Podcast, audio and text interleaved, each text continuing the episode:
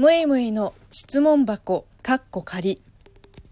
パディントンさんよりいただいた質問です。ムイムイさんは通訳、翻訳、司会などをやられているとのことですが、それらの中で一番の軸になっているのは何ですか？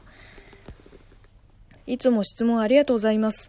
えーっと、まず、通訳、翻訳、司会が私の、えーと、仕事の三本柱です。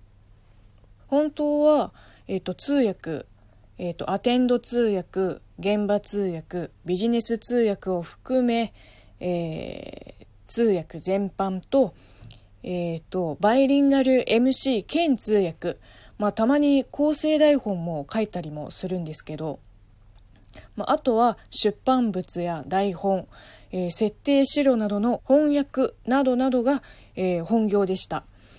まあ、今はそれにプラス、まあ、ナレーションと、えっ、と、モデル、デザインとか、YouTube もそうですね。メインな活動の方じゃないですね。そうですね。仕事の軸をしっかり持っといて、まあ、それ以外の活動の幅も、え今後広げていきたいと思います。